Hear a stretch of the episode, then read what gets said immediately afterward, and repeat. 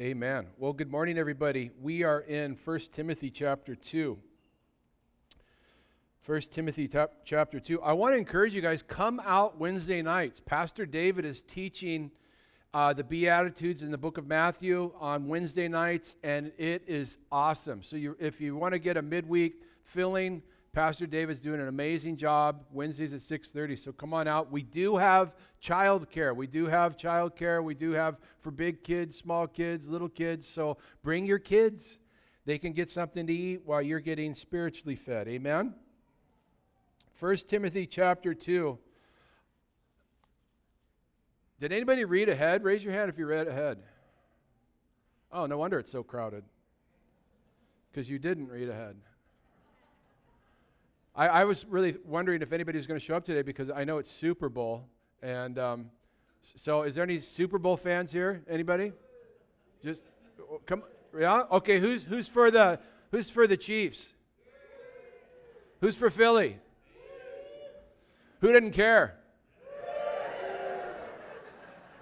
That's my church right there. All right. I don't watch football, but I'm going to just pick Philly because I like Philly cheesesteaks. All right, so we're in 1 Timothy chapter 2. We're going to finish the chapter today. Um, it's a little difficult passage. Um, yeah. We'll just read it and pray. Verse 8 I desire, therefore, the men pray everywhere, lifting up holy hands, without wrath and doubting. In like manner, also, the women adorn themselves in modest apparel, with propriety and moderation, not with braided hair or gold or pearls or costly clothing, but which is proper for women professing godliness with good works.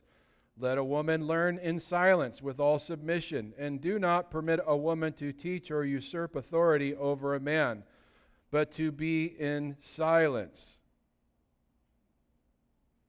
How are we doing so far? Remember, don't shoot the messenger. For Adam was formed first, then Eve. And Adam was not deceived, but the woman, being deceived, fell into transgression. Nevertheless, she shall be saved in childbearing if they continue in faith, love, holiness with self control. Father, we, um, we lift this portion of Scripture up to you, Lord God, that, that you would get a hold of our hearts, Lord God, that we would uh, take it to heart, Lord God, that we would not be offended in any way, that we would understand that you have an order for the church, you have an order for the family. You do all things well, Lord and you've called us individually for certain tasks that are equally as important. And so we ask right now that you would just minister to the hearts of the men and the women. Give us ears to hear what the Spirit's saying. In Jesus' name we pray. And all God's people said, Amen. I titled the message Men and Women in Church. And this portion of Scripture is Paul writing to Timothy, which is actually to Ephesus, to lay out um, the order by which church should be run. What, what are men supposed to do? What are women supposed to do?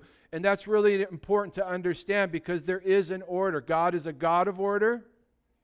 Um, we shouldn't um, be offended if God says that we need to do something that maybe we don't think we should do. Maybe we want to do what someone else is doing. Um, men have different roles in the church, women have different roles in the church. God doesn't want that reversed. Does that make sense? Now, I know we live in a culture where, you know, women can do anything and they can. I mean, women are very smart, and in many ways smarter than men. Uh, some women are more successful in business than men.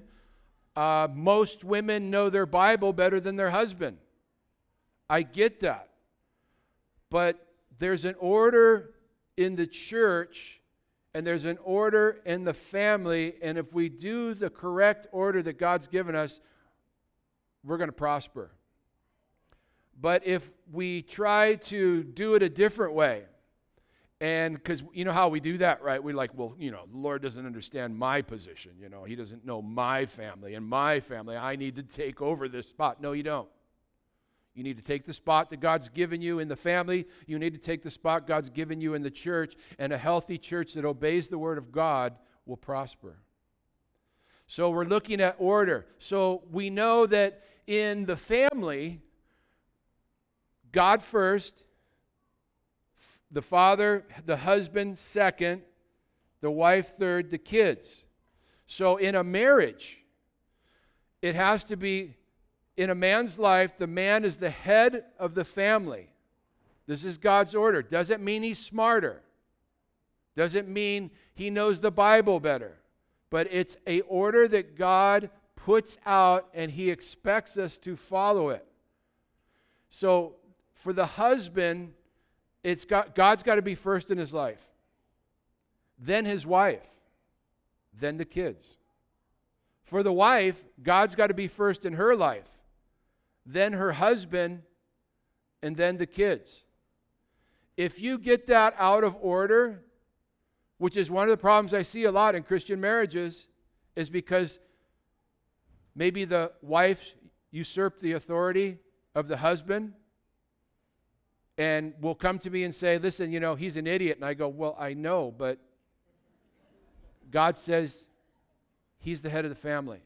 Well, I know way more Bible than him. I know you do, but if you allow him to go to the Lord, to seek the Lord on these things for your life, and trust that the, God's going to speak to him and come back with the answer, you'll be fine.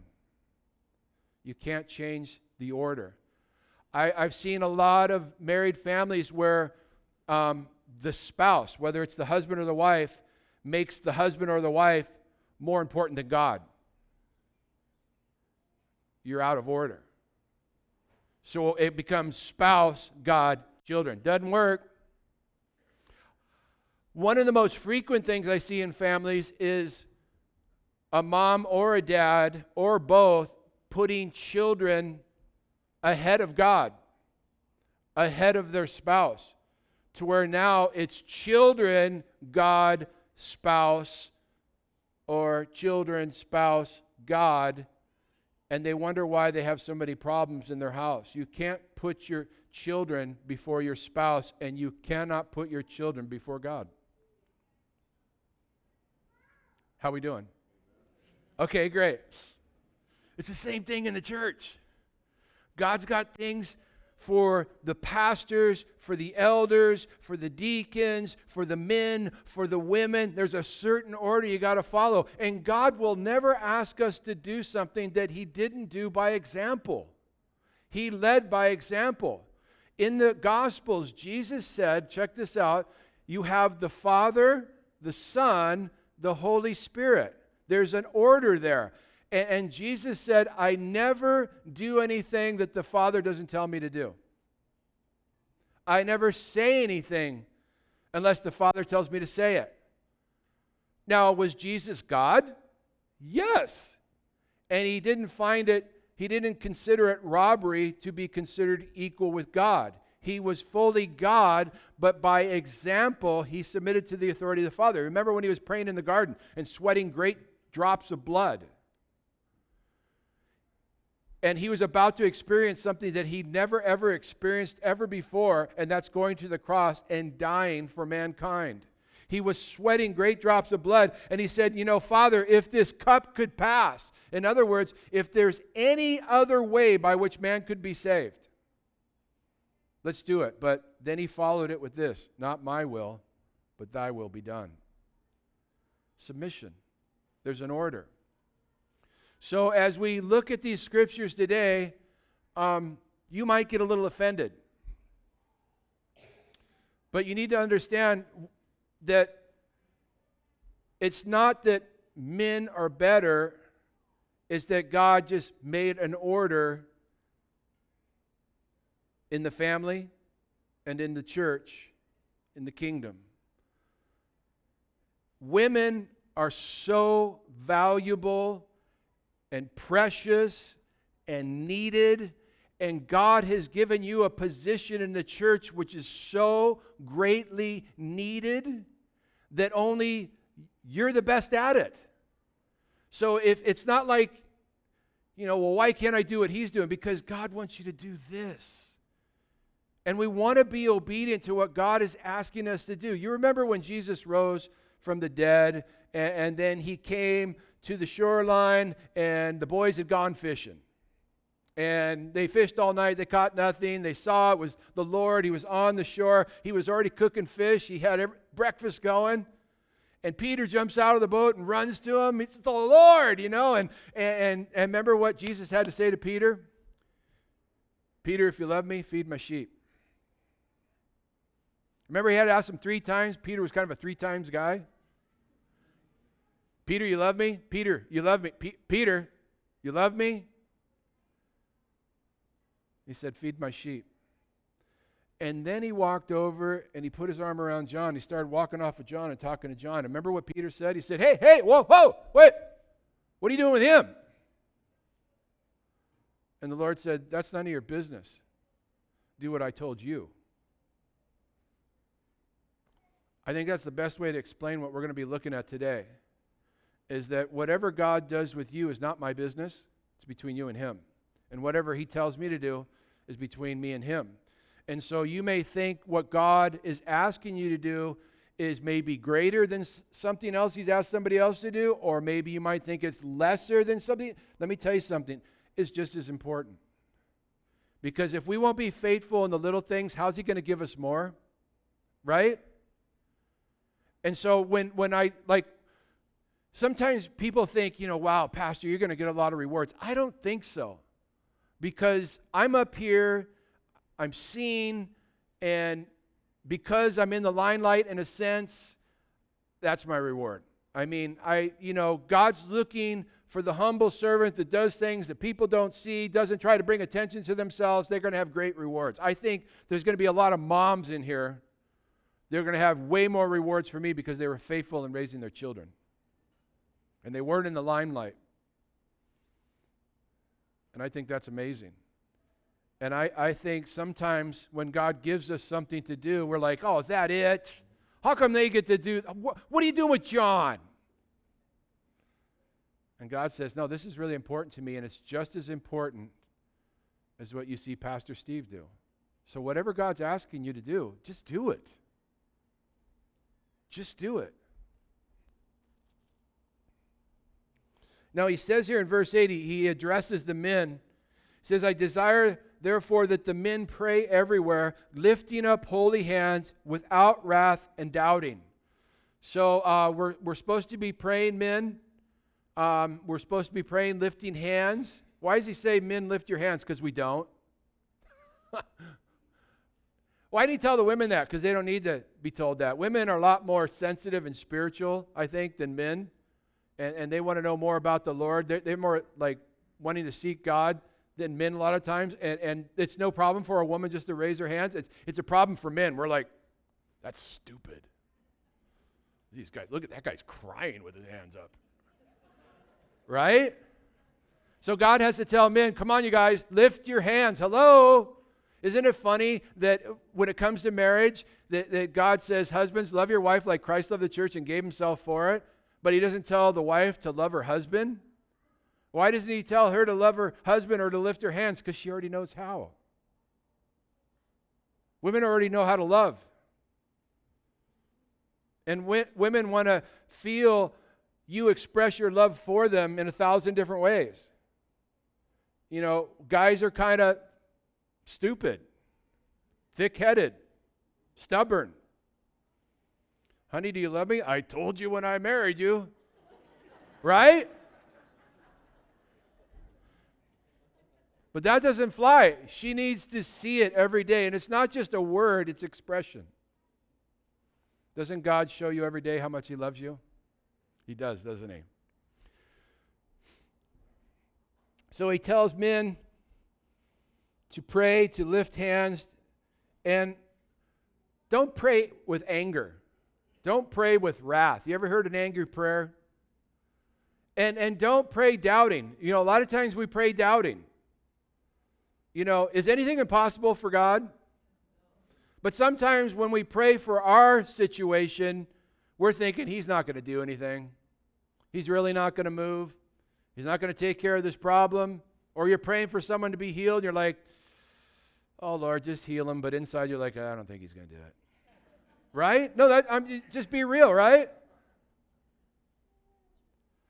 God wants us to pray without anger and pray without doubting. And then, verse 9, he says, In like manner also the women adorn themselves in modest apparel with propriety, moderation, not with braided hair or gold or pearls or costly thing or costly clothing, but which is proper for women professing godliness with good works. I think we can move right on. oh. I was telling Pastor David early, by the time we get done with this message, have the car running outside. I'm going to make a run for it out these doors.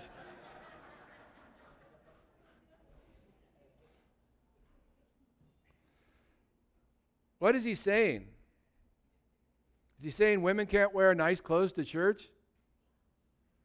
No. Is he saying we have to dress all frumpy like the Amish or something? No. He's saying be modest. Be modest. The idea here is, in other words, don't draw attention to yourself and take the attention away from God. We came here to worship God.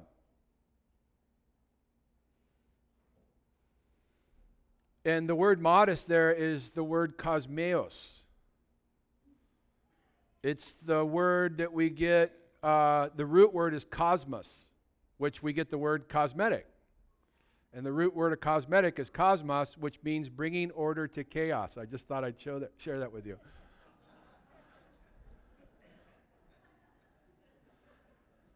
So, um, big question can women wear makeup?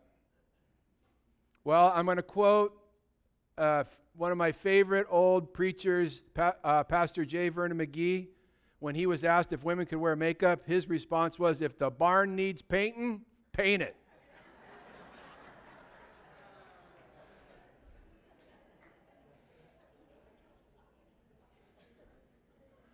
so, we're dealing with a spiritual slash cultural problem here. Because in Ephesus, like in Corinth, um, outfits were a big thing. So in Ephesus, especially, they were all into turning heads. And so the wealthier your outfit was, everybody looked at you.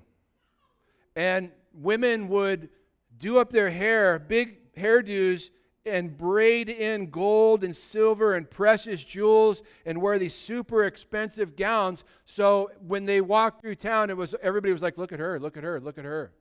In fact, one of the emperor's wives had an outfit that was worth over two hundred thousand dollars in our time, and they were known for painting their face with makeup, pencil lining the eye, eyes, and stuff like that. Um, but there was also uh, prostitutes that would do similar things. They would they would cut their hair shorter, put it in like a beehive, put uh, all kinds of jewels in there, and wear fancy clothing to um, attract higher clients. In Corinth, Paul warned the church in Corinth that he said, long hair for a man is a shame, and short hair for a woman and to shave her head is a shame. Now, does that reflect us at all? I mean, does that deal with us at all? No, he, he goes on to say that this was the this is this is something that's happening in their culture and it's not something they bring across to all the church. There's nothing wrong with a woman having short hair or a man having long hair. There's nothing wrong with that. He was dealing with a cultural thing. And what he was saying in Corinth was when the church would gather in Corinth. Some of the women had short hair with jewels in it, some had their heads shaven, and out in the, the streets, when they walked out there, when a woman had short hair or a shaven head, it said, I'm a prostitute and I'm open for business. And so if a man in Corinth had long hair, it said, I'm a male prostitute and I'm open for business. So, what Paul was saying and what he's saying here is that if you're not a prostitute, don't look like one. I mean, why is it the church is always trying to fit into the culture? We're, we're trying to fit them into the Word of God.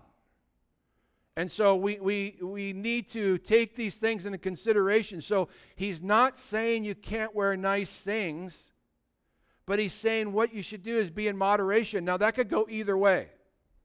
I mean, he's saying if you come to church and you got the, the, the most expensive outfit on and a big hairdo with a big hat, you're kind of like drawing attention to yourself. You know what I'm saying? We don't have that problem here. Okay? But then on the other hand, you could have the problem of, of men and women not being discreet. I mean, you, you, you know, we, we're here in Hawaii, and some of you are visiting, and we go down to the beach, and the men, you know, they take their shirts off, they got their swim trunks on, and the girls got their bikinis on. Well, you wouldn't come to church like that, right? Right? this is what you give me. Because think about it. If the guys came with no shirts on and the wor- women wore their bikinis, the girls would be like worshiping and looking over, going, Wow, look at that six pack. Wow, look at those abs over there. And they couldn't focus. And the guys would be like, Praise the Lord, praise the Lord, praise the Lord. Right? We're taking the attention off of God now and we're putting it on us. I remember years ago, we had a lady who used to sit like right over here, and then when worship started, she would start dancing and twirling all across the front here, and she'd go back and forth, and, and I'd be up here, and I'd just see everybody going like this. And I had to have a talk with her, and I said, You can't do that. She goes, You're quenching the spirit. I go, No, I'm not quenching the spirit, I'm quenching you. And she says, Well, I just have to dance. And I go, you can't because you're taking the attention off of God and you're putting it on you. She goes, Well, I, I think you're quenching the spirit. And I said, Okay, I'll tell you what, you can go to the back behind all the seats and dance. And she goes, No, I need to be in the front. Well, you know what I did. And she doesn't go here anymore. But anyway, we want to keep the attention on God. Amen? Okay, so God has certain things that He wants for us. And I, I want to say this, girls, girls, parents, moms, don't let your daughters just wear anything. Nothing's worse than when I see a 12, 13 year old dressed like a 25 year old, and then they're wondering why 30 year olds are hurt, hitting on them. Don't throw your little girls to the wolves. There's a lot of wolves out there, and they just prey on that kind of stuff. And so, you know, ladies, you want to attract a man that loves you for who you are, not what you are. And a woman that puts so much emphasis on her physical look instead of her spiritual look will attract like kind. A woman that's so consumed with her beauty and her body will attract guys that are all into just beauty and body and not interested in your heart. I don't know how to put this. I mean, you want someone to love you for who you are, not what you are. Because you want that person that you're going to marry to be your best friend. And if you just jump into a relationship, a physical relationship, sooner or later the, the, the sexual attraction cools down a bit. And then you'll find yourself with somebody you don't even know who they are and you don't even get along. That's why God says, wait till you're married to have sex.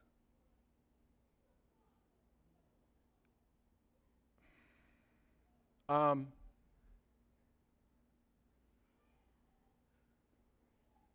I think women really want a man to love them for who they are. I really do.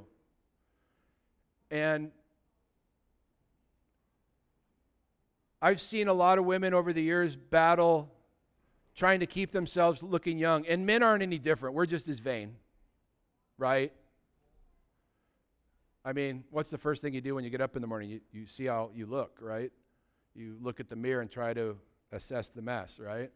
I mean, maybe not you young kids. You look awesome when you just wake up, but we don't.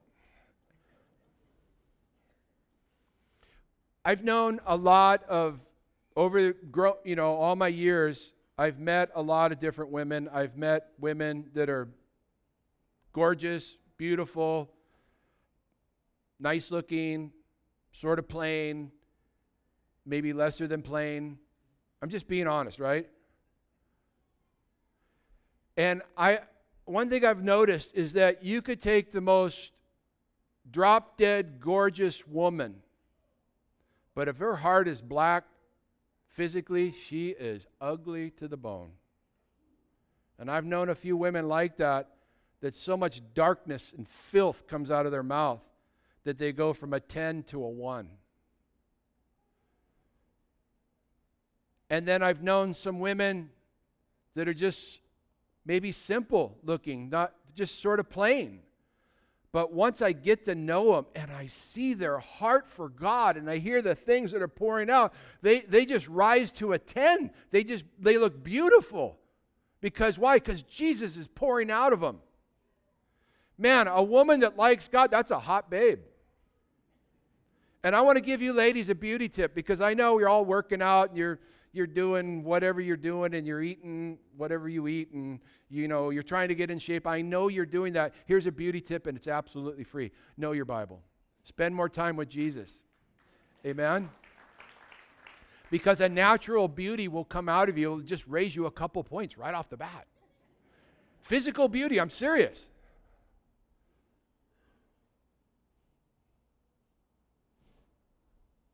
I'm going to move on.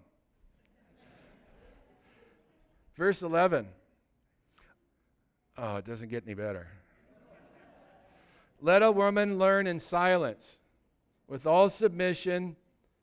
And I do not permit a woman to teach or to have authority, to usurp authority over a man, but to be in silence. What's that all about? Um, couple things. Back in those days, they used to have like the women sitting on one side and the men sitting on the other side during church. And a lot of times, you know, the, the pastor would say something, a woman would stand up and yell out to her husband, Hey, Jack, what do you mean by that? Shut up, I'll tell you when we get home. And that was going back and forth. He finally says, Just stop. Wives, ask your husband at home. But it just doesn't mean just that it means what it's saying is it's talking about a special order in the church. And don't be offended, but here's what it's saying women aren't to usurp authority over the men. In other words, God doesn't allow women pastors. Now, I know somebody's going to be offended because we all know women pastors, but it is not biblical. I know some sweet women pastors. When I go on the mission field, it seems like everywhere in the Philippines, there's women pastors. Everywhere in India, there's women pastors. Everywhere over in third world countries, it seems to be women pastors. And maybe it's because the men won't step up to the plate and God will use a woman. And we even saw that in the Bible with Deborah. Women have been used by God in amazing ways. Amazing ways. I mean, think of some of the women of the Bible Esther, Deborah, um, Ruth. Think of um, Lydia and Phoebe. Phoebe carried uh, letters to the churches. You think about um, Mary. You think here, you know, it was a woman that first grabbed onto the idea of what Jesus was trying to tell his disciples, what was headed for him. And it was a woman that figured out before the disciples. It was women that were at the cross. There was only one man, that was John. The rest of the disciples had dug out because of fear. All the women were there. It was a woman that was at the tomb when he rose from the dead, and it was a woman that brought that was commissioned to bring the good news to the disciples that Jesus had rose. So God uses women. But they're not supposed to be pastors. It's not that women couldn't do a good job, they can. It's not that they don't know the Bible like men. Some of the women know the Bible better than some pastors and they could do a better job. But it's understanding God's order and not usurping the order for our own benefit because if we do that, you're going to have a ch- church that's going to have a lot of problems. women are super valuable and needed in the church. And you need to understand that their calling is equally as important. Now, we find out from Titus that the older women teach the younger women, they teach the kids. We see in the book of Acts that, you know, a man and a woman instructing another man in private. So, can a woman share with the congregation? Can a woman uh, teach a group in the church of men and women. As long as she's under the covering of the senior pastor, she knows that she's under the covering of the senior pastor. She submitted herself to the church, and, and then um, uh, a pastor can use her to share things. We had, we had a woman speak here uh, years ago on a Sunday night, a missionary. Her name was Sama. She was, uh, uh she was a Muslim who got saved and they had a church going there in Iran, and she got blown up, died. God brought her back to life, and she was on fire for Jesus. And, and when she came here to speak, she, she fully submit, she just goes, I just submit to you as the senior pastor here. I don't want to do anything that you don't want me to do. I don't want to say anything that you don't want me to do. And, and you know, and God honors that. Um, great men uh, and, and uh, well, great women have um, shared with large groups at conferences, you know, like uh, Corrie ten Boom, Elisabeth Elliot, uh, but in complete submission to the senior pastor. That's okay. But, but women are not to be pastors. Now, in verse 13, he takes this order all the way back to the garden and shows us that it, it all began in the garden. This isn't like something new.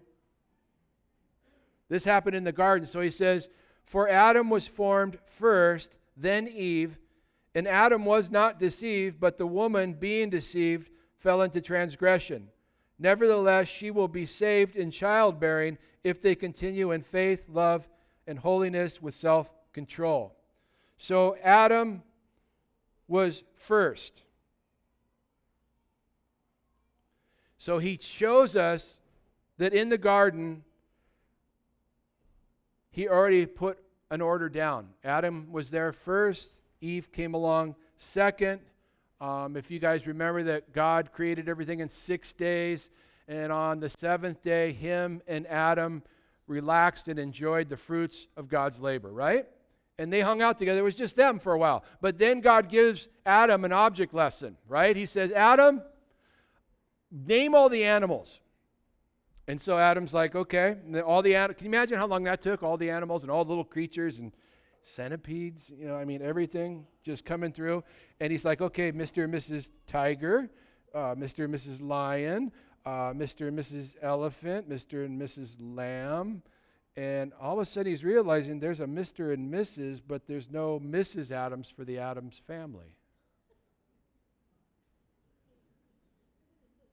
So God put him in a deep sleep and brought him a wife.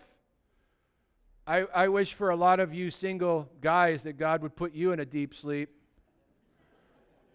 until he brings you a wife.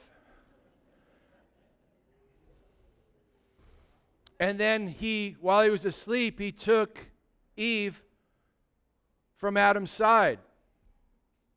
Didn't take him, didn't take her from his head, so she could rule over him because the Bible says her tendency is going to want to rule over the family, rule over him. It's not to be so. He didn't take her from Adam's feet so Adam could walk all over her. He was to be, she was to be his helpmate, but took her from his side. Now, a lot of times I hear women say, my husband is so insensitive. Ah. It's just he, he has no feelings. He's abrasive. Oh, nobody said amen. Good. It's not you guys. But a common thing with women is, is, is a man's lack of feelings. And I try to explain to him there's a reason for that. Men and women are different. You can't expect a man to respond like you want him to, ladies, because he's a man, and we can't expect you to respond the way we want you to because you're a woman. We got to try to understand each other. Listen, when Adam was in the garden and God put him in a deep sleep, God took out of Adam, listen to me carefully, everything that woman was and put it in Eve. It wasn't in Adam anymore. It was now put in Eve. Everything in Eve was in Adam, and God took it out of Adam and put it in Eve. And Adam must have woke up like, Whoa, what'd you do to me? I feel like conquering and building things. I feel, I feel, I feel, that's it. I don't feel anything. Where did my feelings go? Oh, to her. She got my feelings. Am I helping, ladies? So here's the great thing. So when a man and woman come together in holy matrimony, the two now become one. They complete each other. You complete me. right? That's what took place in the garden.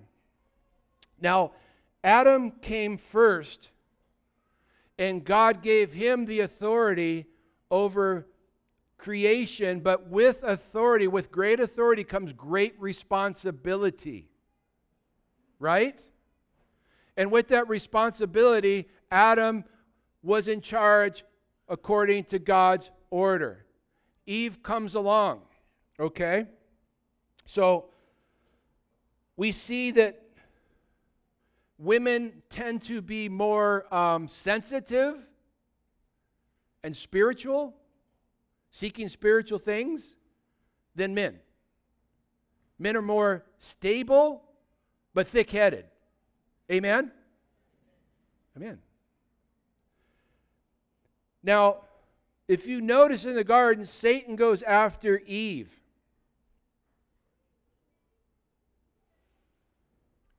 And he, he, he appeals to her spirituality. He doesn't say, hey, Eve, I got some porn. You want to watch? Eve, I got some drugs. You want to get high?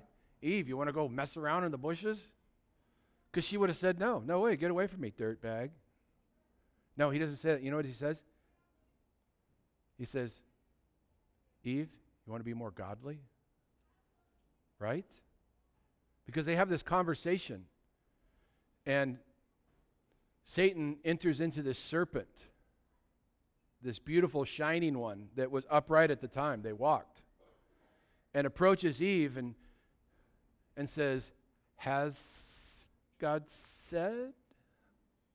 And she says, Oh, um, we can eat of any tree except for that one over there. We can't eat it, we can't touch it. And he's like, has God said? You know, it's funny because God said you just couldn't eat from it. That's what he told Adam. He said, Adam, out of all the trees in the garden, you can eat from any tree except for the one in the midst of the garden. And Adam said, Where's that one? And God said, It's over there. Don't touch. No, he didn't say don't touch. He said, Don't eat. Eve added, Don't touch. She added to the word. Or maybe she didn't know. Maybe her and Adam were having a conversation and it was his responsibility to tell her. And Adam said, Hey, we can eat of any tree except that one in the midst. And she said, Where's that one? And he said, It's right over there. So we can't eat from it, huh? Can, can we, like, can we touch it? Can we stand by it? No, don't eat it. Don't look at it. Don't touch it. I mean, you could just see someone saying something like that, right? Just stay away from it.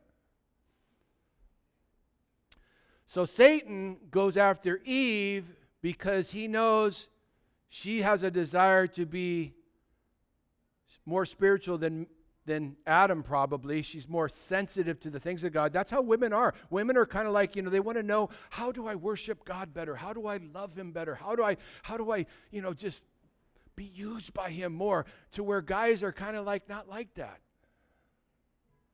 And so he says, listen, if you eat from the tree, you'll be more spiritual. You'll be more, you'll be like God. You will know the difference between good and evil, and you will be like God. You'll be more spiritual. That's why she ate. Crazy. My question is where was Adam in all this?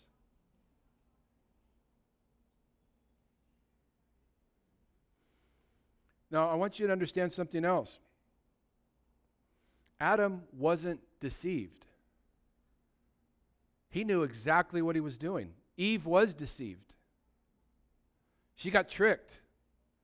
She was thinking she was doing a good thing, a godly thing. I want to be more spiritual. I want to be more like Christ. Eat the fruit. Okay. And then she goes home and she gives it to Adam, and he eats. So notice this, check this out. Here's the order of authority. Who was the head? Who's the head? Adam. Who did God hold responsible? See, guys, when you get to heaven and you have any complaints, and God said, Why did you do that? You know, you made it to heaven, but why'd you do that? And he goes, Well, it's that woman you gave me, it's those kids. He's not going to fall for that. He's going to blame you for the woman. He's going to blame you for your wife. He's going to blame you for the kids because you're in charge. You're not going to be able to do any of that pass the buck like we saw in the garden, right? Adam, what have you done? Ah, it's that woman you gave me. Eve, what did you do? Ah, the serpent. Serpent, what did you do? He's like, Yeah, I'm just enjoying what I did. So here's the deal. So when Eve ate, all of creation hadn't didn't fall. It wasn't until Adam ate. Why? Because he had the authority. God held him responsible. The crazy thing in that is that we see that Eve was deceived, but Adam knew exactly what he was doing. That means he ate willingly. Why? I mean, come on, guys, if we were Adam, if, if you or I were Adam, and you found out your wife Eve just ate from that tree, how would we respond? Whoa, girl, you blew it. Pray for you. Stay over there, right? But Adam didn't do that. Can I suggest something? Because, you know, the Bible says sin entered into the first Adam, but through the last Adam, Jesus Christ, sins were paid for and the gift of salvation was presented. Can I just suggest that maybe the first Adam was being a type of the last Adam? Because he willingly ate from the tree, because he loved her so much, he didn't want to see her by herself for eternity? Maybe? Because listen, if if he and I'm not condoning a sin. Don't go, go Pastor Steve. Don't please. I'm not condoning a sin. What Adam did was horrific, okay? But maybe maybe he said, "You know what? I'm going to join her because I love her so much. Because if I join her, then there's a chance for offspring and for a redeemer to come to pay for our sins so she could be saved. That quite possibly, if he didn't follow her, that she never could have been saved because no offspring would come and no redeemer would die at the cross for us. I'm just saying. I'm not making it doctrine, okay? I'm just saying. Do you think that maybe he loved her that much that he would die for her spiritually? because there was another one, the last Adam, that loved you so much that he gave his life on the cross for you.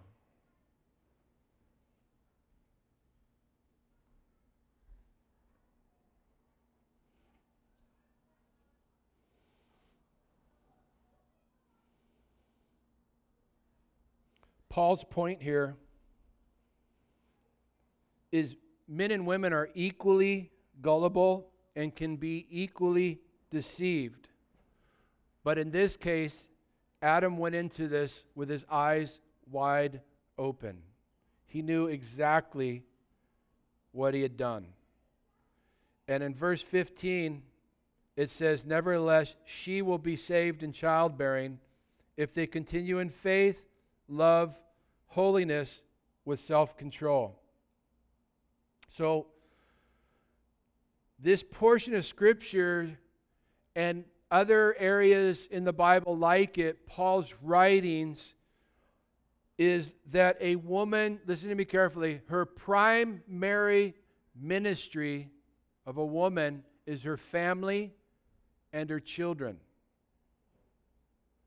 It's not a lesser ministry. I actually think it's a greater ministry. I always thought having five kids, it was easier for me to go to work than to stay home and take care of the kids. Matter of fact, when my kids started having grandkids, and the first time they felt safe enough to leave them with me, I was 20 minutes into it, and I was like, I called my wife. I said, I don't know how we did it. She goes, We didn't. I did.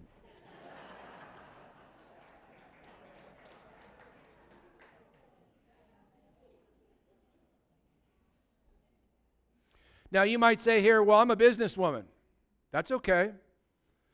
And I know with inflation and everything, a lot of women work. That's okay. I get it. I understand that. You have to. But here's the thing don't let your work or the business you run get in the way of raising your children. Because God has given you an awesome responsibility to pour into these little kids. And if you start neglecting your children and they start paying the cost for your success, for your business, then you might want to change your route. I, I know a dear lady in this church who had a Great job, great money, easy money. I mean, it was, it was a perfect job for her, but she felt like she was neglecting her son. And she left that easy job, better money, and took a lesser job because she knew the importance of raising her son and being there for him. And that's honorable. Kids grow up quick enough. You can, once they're they're out of the house, you can go full speed. But and there's nothing wrong with a woman working. Don't get that don't get me wrong. There's nothing wrong with you, you know, a lot of successful women out there. But don't do it to a point where you neglect what the greatest ministry that God's given you, the family and your children. Let me let me read you something about in Titus uh, chapter 2 verse 3 it says the older women likewise that they be reverent in behavior not slanderers not given to much wine, teachers of good things, that they admonish the young men that they admonish the young women to love their husbands and to love their children, to be discreet, chaste, homemakers, good, obedient to their own husbands, that the word of God may not be blasphemed. Now, you might be here today saying, listen, you know what? I'm offended by that because I'm honoring my husband, but he's a jerk. You just keep honoring him, and God will bless you. I hear from men a lot of times, I'm not loving my wife because she doesn't respect me. Isn't that funny that he tells husbands to love their wives, but he tells the wives just to respect their husband because husbands need respect?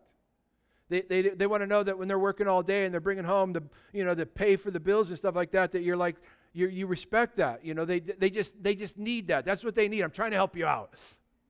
Just say, honey, man, I, am so thankful that you work and, and bring home the money to pay the bills. I'm, I'm so grateful for your hard work and your labor, your sacrifice. And then you know what he's going to do? He goes, man, I love you.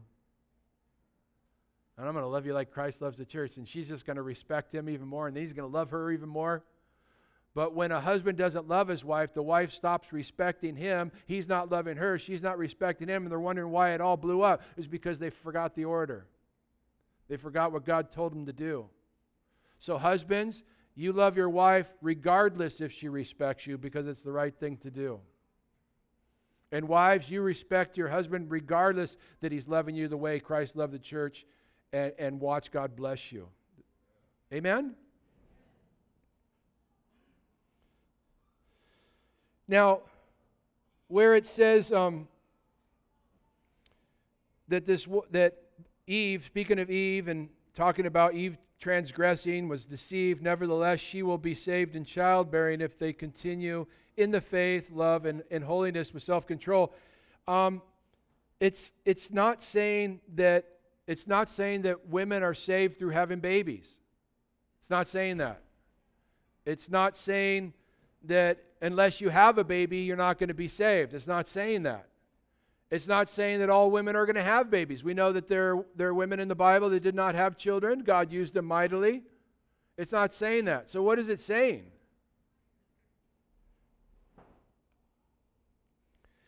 It's just saying that a woman's greatest ministry is the family, the kids, childbearing, training them up in the ways of the Lord so when they're older they will not depart. That is, to me, one of the most amazing ministries that there is for a woman to be part of. So much so that I think it's actually a harder job. I do. Because, you know, as a pastor, I receive people in ministry and they're a mess. They're all messed up by the world. They've been run through the ringer by the world, and they got all this baggage and all this stuff, and, that's what I get to work with. And, and, and with, a, with a mom, you get this fresh, hot out of the oven little baby that's a clean slate, got no baggage, and, and you get to pour into that little child from the start.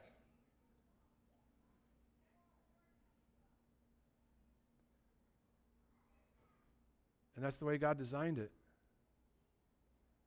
Because you know what? When, when children are little, they really do want mom. Why? Because mom, moms are different. Moms will get up in the middle of the night. My kids were sick. They'd come to our bed. Mom, I'm not feeling good. I'm like, go get some NyQuil and go to bed. My wife would get up. I know I'm not the best dad but there's women have a, a special touch that men don't have.